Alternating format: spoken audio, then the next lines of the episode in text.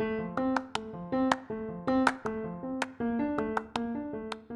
Everyone creativity के लिए कौन से ऐसे मेंटल मॉडल्स हैं जिनको हम यूज़ कर सकते हैं और अपनी नॉलेज और लर्निंग को बढ़ाने के लिए भी उनका इस्तेमाल कर सकते हैं, जानेंगे इस एपिसोड में।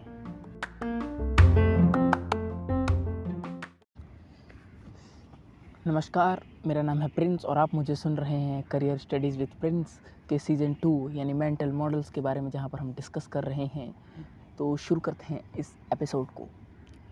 सो क्रिएटिविटी नीड्स स्पेस कुछ भी क्रिएटिव करने के लिए हमारे अंदर वो स्पेस होना चाहिए ताकि नया आइडिया आए। आपने बहुत बार सुना होगा कि एक आर्टिस्ट रिलैक्सेशन कर रहा होता है, तब उसके दिमाग में कोई सुपर डुपर सा आइडिया आ जाता है। It's because of it means creativity needs space and actually imagine कीजिए, जब आपका ब्रेन ऑलरेडी इतने सारे थॉट्स आइडियाज़ से ऑलरेडी भरा हुआ है वहाँ न्यू आइडिया कहाँ आएगा? क्या उस कमरे में एक और इंसान कदम रख सकता है जो ऑलरेडी फुल है, जो ऑलरेडी भसड़, जिसमें ऑलरेडी भसड़ मची हुई है? नहीं ना? तो same thing with creativity creativity is like new people in the crowded room तो ये एक तरह से पॉसिबल नहीं, क्योंकि क्राउड है।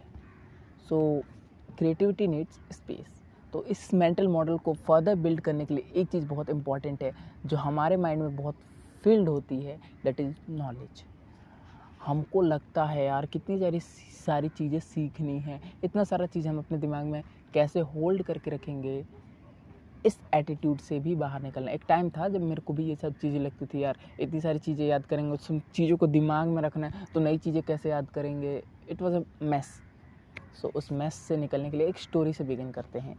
एक बार क्या हुआ, जो सॉक्रेटीज़ हैं फ़र्स्ट फिलोसफर थे इस सेंचु इस दुनिया के तो उनको सबसे वाइजेस्ट मैन बताया गया एक ऑर्गेनाइजेशन के थ्रू तो एक क्यूरियस आदमी मेरे जैसा आप जैसा बंदा गया उसके पास और बोला, सर, आपको क्या मालूम है जो मुझे नहीं मालूम है?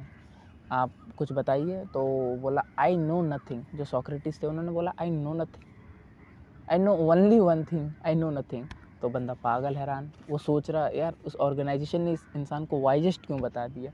ये तो कह रहा है उसको कुछ मालूम ही नहीं है. तो फिर क्या हुआ भाई?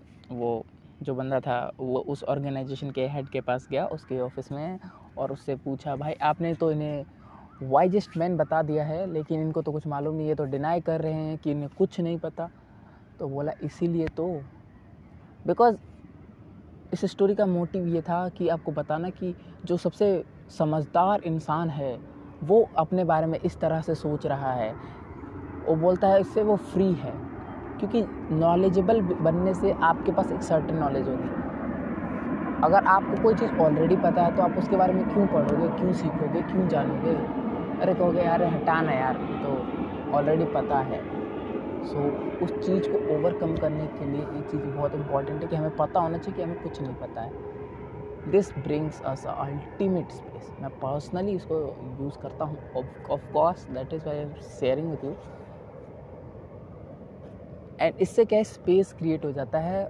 और बहुत सारी चीज़ों को जगह मिलती तो अब मेरे को लगता नहीं है, जो पहले बर्डन सा लगता था, या नई चीज़ कहाँ ऐड करेंगे मेमोरी वाला, वो सब चीज़ें सब सॉल्व हो गई हैं। ऐसा लगता है अभी तो दिमाग खाली है, पूरा स्लेट है, लिख दो जो लिखना है। तो वहाँ से भी क्रिएटिविटी बैक होती है। तो अगर आप मेरे इंस्टाग्राम पे फॉलो करो तो आप मेरी फ़ोटोग्राफी को भी देख रहे होते हो। तो वहाँ पर मैं ये नहीं सोच रहा होता हूँ कि मैं कैसे करूँगा जस्ट डू इट शुरू शुरू में ऐसा लगता है, अरे, क्या, कैसे होगा कैसे होगा? इट्स नॉट लाइक दैट बहुत सिंपली अपने आप को रिमेंबर करना है। एक महान इंसान ने कहा था drop your knowledge continuously whatever you're learning drop it drop it मतलब छोड़ देना मतलब भूल जाना नहीं है। एंड रिमेंबर वन थिंग मेरे को भी कन्फ्यूज़न हुआ करती थी कि यार मेरे को कुछ तो पता है, थोड़ा सा तो पता है। अगर मैं बोलता हूँ कि मुझे कुछ नहीं पता तो मैं सारी चीज़ें भूल जाऊँगा। ऐसा बिल्कुल नहीं होता है।